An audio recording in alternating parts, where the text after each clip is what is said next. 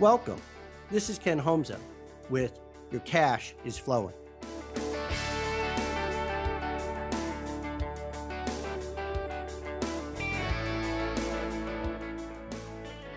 Experienced banking professionals have worked with hundreds of companies across multiple industries, but they can't help you or properly represent you at loan committee meetings if you don't give them the information that they need. Here's what I recommend. Number one, deliver timely and accurate financial statements. This means a set of internally generated financial statements on a monthly or quarterly basis and CPA prepared statements according to your loan agreements. Number two, provide a management discussion and analysis. Don't make your banker interpret your results.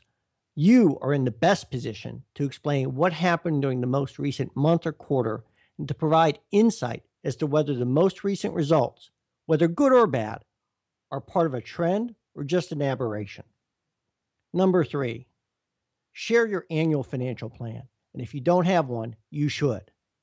This sets expectations for the upcoming year and is a roadmap for performance.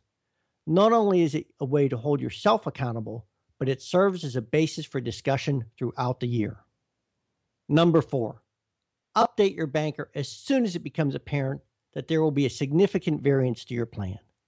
No one has a crystal ball, and things do change.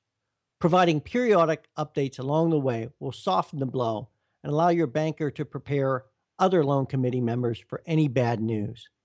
It also gives everyone time to discuss financing options. Number five, invite your banker to your monthly financial review meeting from time to time. Even once per year will have an impact. Allow him or her to see your process and even be a participant. They might ask a question or two that your management team has not thought about. Trust me, your banker probably doesn't get a lot of these invitations. You'll stand out from the crowd by taking this small step. Number six, discuss your long term goals and objectives and get their perspective. Where do you want to be in three, five, or seven years? Share that with your banker so that he or she can offer insights chances are that they have had a client in a similar situation in the past and will have some thoughts to offer or perhaps be able to make some important introductions.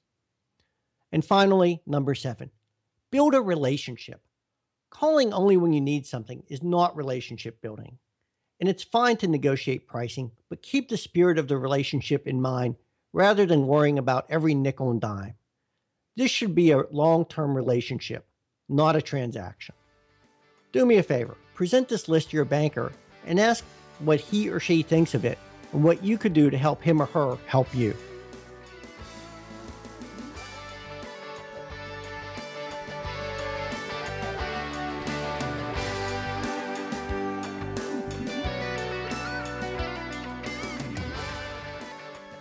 I hope you've enjoyed today's edition of Your Cash is Flowing with me, Ken Homza.